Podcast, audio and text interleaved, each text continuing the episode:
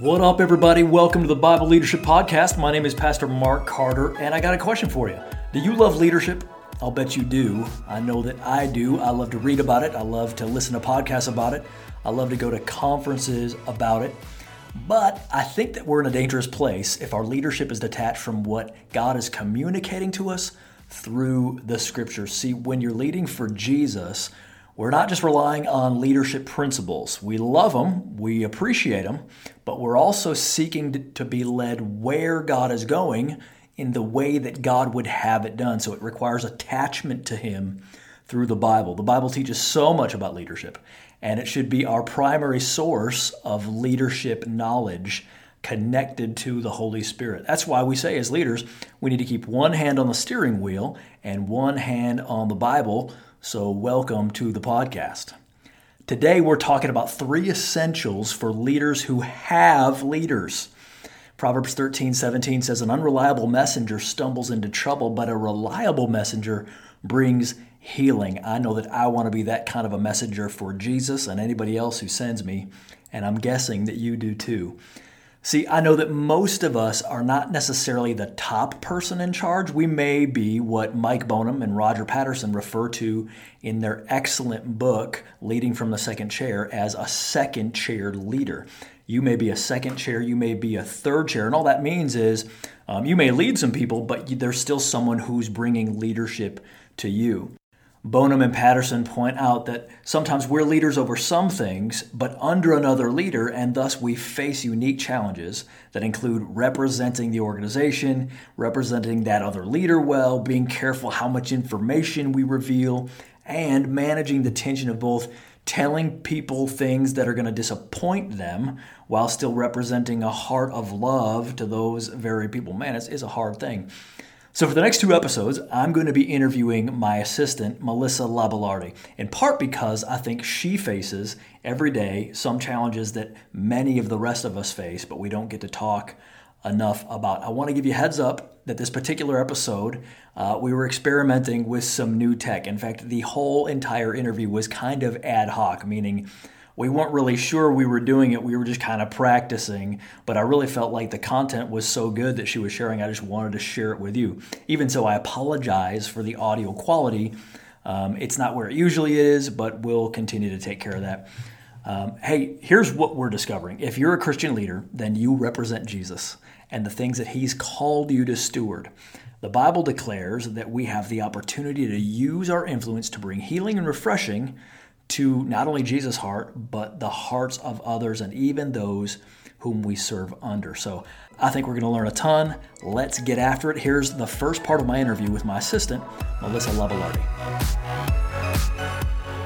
Hey, what up, everybody? Welcome back. I'm here with my phenomenal assistant, Melissa Labellarte. Melissa, how long have you been my assistant? You know, I was actually thinking this through the other day. Uh, someone asked me that question, and I I actually don't really know. I think five years. That feels right. Something yeah. like that. Something like that. So, Melissa has not only been my assistant, but simultaneously, she's been learning the lessons of how to lead well, how to represent Jesus, and how to represent me and the organization that she is a part of. And I was just thinking there's so many folks that they're a leader that is related to other leaders. And I just think that's hugely important. I think most folks are not the first chair leader they're probably leaders of organizations. I know there certainly are a lot of first chair leaders that are listening right now, but there's more probably that are in some way a second chair or a third chair, and they've got this hard job. And Melissa knows all about this. You got to help the people who are under you, but you've also got to kind of represent your leader, and especially if they're kind of a figurehead type of a leader, and you have to represent the organization as a thing. And so um, I think that's really hard. And, you know, just talking to Melissa over the past few years, I feel like she's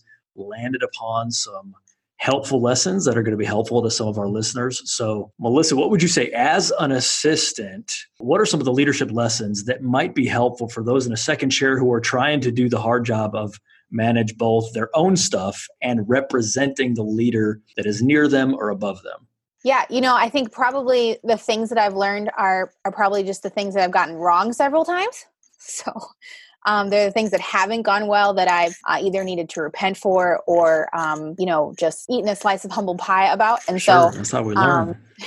I don't know that I have all the answers, and I definitely haven't done any everything right. But uh, a few things uh, have just kind of bubbled to the surface of things that have just helped me make less mistakes. And so one of those is just kind of remembering that as I'm representing someone else, really what I'm representing is Jesus. So the times that I've misrepresented, you know, the organization I work, that I work for, I've, or I've misrepresented you, what should really grieve my heart is that I'm misrepresenting the love of Jesus to the people that I'm speaking to, you know, or interacting with. So uh, this has really started to inform like how i phrase my emails like what i share on social media how i interact in the community there's a saying that says people will will forget what you gave them or what you did for them but they'll never really forget how you made them feel yeah. and so I've really been thinking about that principle and how a lot of the time I'm interacting with people and it, it might be how I make them feel, but really they they tie me to something else. Like they tie me to you know mark carter of torch of faith or or to the you know or to torch of faith and so if i'm not careful like i'm I'm representing the organization as I'm making them feel something.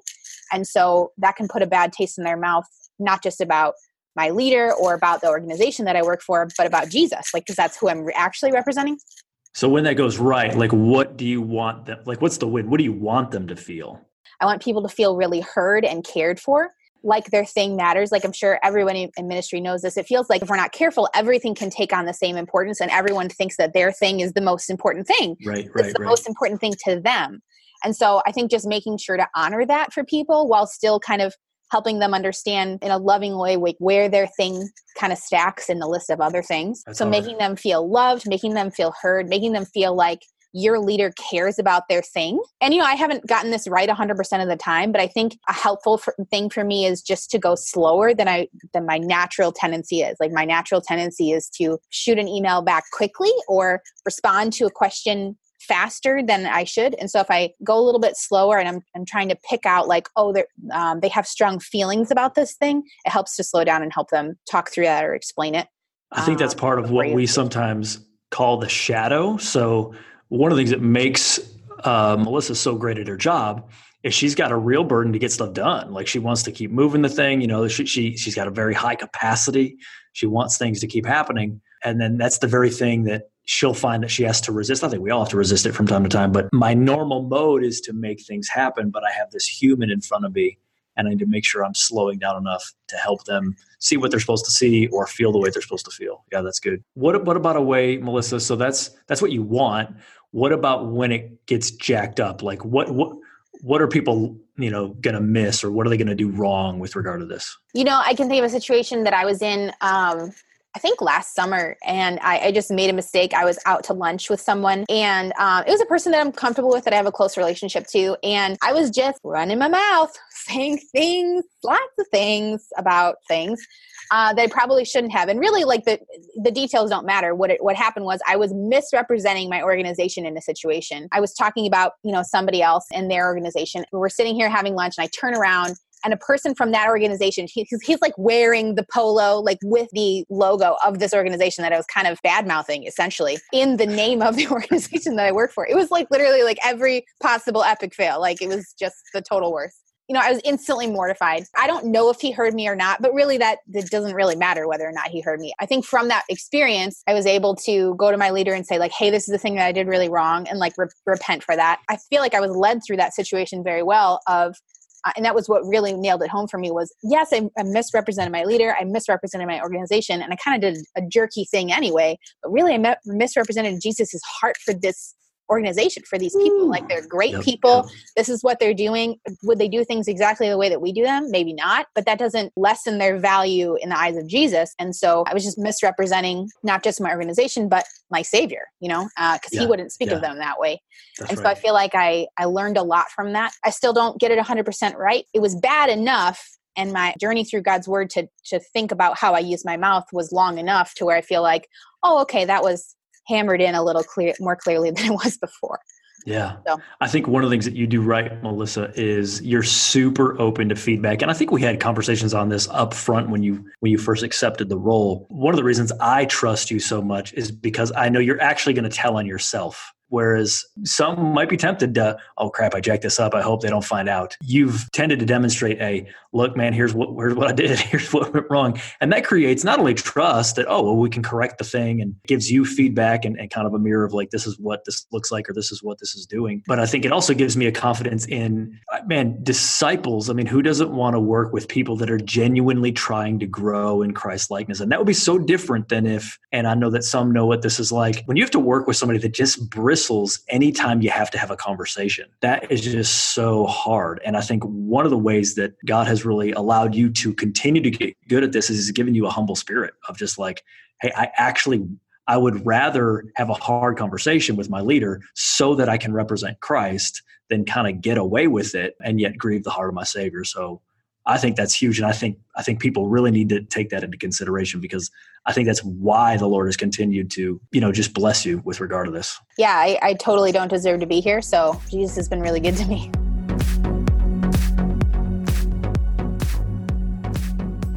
What else? What else would you counsel leaders? Hey, man, you might want to think about this with regard to representing the organization, your leader, and most of all, Jesus. You know, I think probably something that you can do is, you know, sometimes, you know, sin just can can harden your heart and you don't even kind of notice it. And so sometimes I think it's it's good to kind of do an honest assessment, maybe ask some people that you trust, definitely ask your leader like and actually just ask them, "Have you heard anything? Like have I misrepresented you?" or even just tell them, "Hey, I feel like this situation was borderline," and tell them what you did and let them decide, "Oh, actually, you know, that that was fine," or "Can I tell you a different way that you could have explained that to that person that would have represented us better?" I think if you have great leaders like I do, they're going to help you walk through that and actually grow through it instead of just you know giving you a, a slap for it. Um, mm-hmm. so every situation that i've been in where i've been like i'm not sure if i did this right you know my leaders have been really helpful in in explaining how i could do it better. But i think you just have to have some of those honest conversations with people. I think sometimes you don't maybe you don't notice this has totally happened to me where i didn't notice what i was doing and it took something as bad as turning around and seeing the person behind me um, to really have like a check in my spirit of, oh, wait, this was really bad. You know, because in this situation, I was talking to somebody that I trusted and really didn't have much to do with my organization and it was fine. And ask Jesus, is there somewhere that I'm misrepresenting you um, because it's it's good to like make sure that you're representing your leaders and your organization well but there's things we all do in private you know right they don't know and, always what the holy ghost sees oh totally and there's there's things that you could be doing to misrepresent jesus that if somebody knew that that would be misrepresenting him no that's good and, and i think every leader needs to remember and hear you know, and, and some might be like oh that's that's not excellence but i would just make the case that look man everybody jacks stuff up you know what I'm saying? And I'd much rather have an organization full of people that are growing and learning and figuring out things that they mess up than hiding the fact that they're messing up because everybody does. I've said stupid crap from stage. I've hurt people. You, you know what I'm saying? Nobody is going to lead very long. Without doing something ridiculously stupid that misrepresents Jesus. And so we just have to have an attitude, especially those who, you know, people report to you. You just want to make it feel good for them to tell on themselves. Like you want that to go well for them so they continue to go well for them. Because again, we've all heard this before, their value increases as they're learning from their mistakes. Like, what are you going to do? Let them go and then get somebody that hasn't made any mistakes yet? Well, then you're they're going to make more mistakes than, than the other person would have. So it's just so important to create an environment where people can tell on themselves and it's going to go well. I think you up the buy in too from that staff person. It's not that you don't confront them on hard things, but that they start to trust you with, oh, this, there's always grace. My leader hasn't reacted poorly to me, even when I've done X, Y, and Z, you know? And I think yeah. you've done that a, a, good job of that in our, in our organization of I can come to you and say, this is something I really jacked up and like we'll deal with it like we'll really talk through it and it's actual feedback and it it stings but you represent Jesus well and that there's there's always grace for that. So yeah, it's okay to make mistakes. That's good, man. That's helpful to to our listeners. Hey, so um, number one is you you need to focus on representing Jesus and your leader to the world. What about number two? What's another thing that you think would be helpful for second chair people to hear? You know, this is another thing I've gotten wrong, and it's just around the topic of discretion.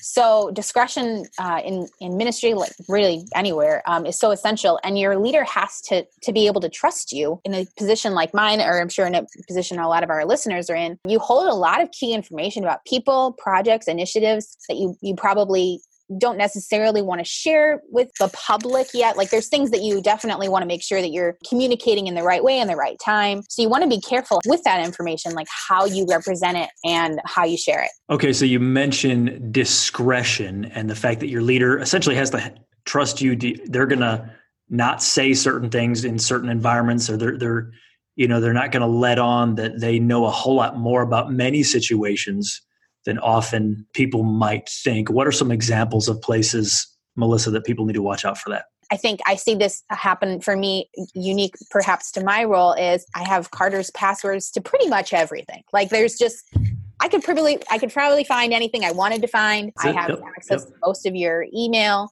and so it'll it'll happen to me where i'm i'm trying to be helpful i'm looking through your email trying to see if i can book someone an appointment or or do whatever i can and i'll you know i'll open up the email and i'll start to look at it and i'll get through the first couple lines and i'll be like um this one's not for me like there's yeah. some things in here that I don't necessarily need to see. Probably nothing I could be helpful for in this particular yep. situation. And so it's one of those things where nobody would know. Like I could read whatever I wanted to read. Nobody would know but yeah. i leave the email i mark it unread and i move on like there's there's nothing for my eyes to see there yeah and i think that that's something that people need to know like i've communicated that at different points just even with my own congregation hey um, she's not going to read your stuff but if you're going to communicate with me then you're just going to want to you're going to want to know there's a chance melissa's going to see that. And i feel like that's even in all the, the email responses of like oh melissa definitely might see this so just know that. And i do trust her to you know i know that that you've even told me that before of like you know I, I started into that and i could tell by like sentence two this is not the thing that i need to be doing. Let me just also say for everybody um I, I do put a lot, and you know, this is just me. I'm not saying this is the way to do it, but I put a lot of confidence in my assistant. I actually want her to have access to pretty much anything because I feel like as a pastor, you know, just hear about people falling and doing all kinds of stuff. You know, it's not that I, I need her to go looking through my stuff, but I just want to have the kind of life that actually, as long as I trust this person pretty well, there's nothing I even have that, that I wouldn't want someone to be able to look at. And so uh, I think for me, if maybe you don't know the person well enough yet or whatever, but for me, I want the kind of relationship with my assistant where dude, what would I be hiding anyway? Like you're helping me do this stuff. So you should have all the access to it. And that's just part of the agreement. That's how the church understands it. I cannot do this alone. And so we need help to do all this stuff. Well, my friends, thanks so much again for joining us today. There's a lot more leadership content at the website, BibleLeadership.life. Depending where you're viewing or listening to this, don't forget to like and subscribe. Hey, if you find this content helpful and you want to support the Bible Leadership Podcast by becoming part of the BLP family, you can check out our Patreon page. Go to patreon.com slash Bible Leadership Anything you pledge goes a long way to helping us create more digital resources to help people grow as spiritual leaders. You guys have been amazing so far, so thank you so much for that to everybody who supports. Also, don't want to forget, you can now get some BLP, Bible Leadership Podcast swag at the website, BibleLeadership.life. Go check it out, man. We got some cool t shirts. Um, if you want to show your support out in public, man, I would encourage you to do it. Go check it out, BibleLeadership.life. Hey, before I go, real quick, coming up soon is the Sword Girl Conference at Torch of Faith Church in Grayslake. That's the church where I serve. Uh, on September 20th and 21st. And this is the fourth year in a row where we turn all of our attention towards Sword Girl. This is the conference for ladies that need to refresh and recharge and need some fresh vision. Maybe you need to connect with some other gals. You know, groups of gals go, grandmas, mamas, and daughters, they all go together. You can get your tickets for only $80, or you can sponsor somebody else by going to swordgirlconference.com. Hey, this could be a great gift for somebody. Probably get you some good points too for the woman or the daughter in your life that is worth it. Um, this year we're going to have Jamie Ivey, Stephanie Boyce, Sophie Hudson, and Mackenzie Carter. Anytime my wife feels bad about getting something, I have to remind her, hey, baby, you are worth it. And I want to tell you, you know this. Jesus thinks you're worth it, and you are. So don't feel bad about maybe spending a little bit money on yourself to keep yourself growing spiritually. Hey, that's all the time we have. As always, check back soon for more leadership training designed to keep you leading from the Bible and not just with it. Hey, this generation needs someone to stand up and do what is right. So don't forget to lead from the Bible, lead humble, but lead strong today. We'll see you next time.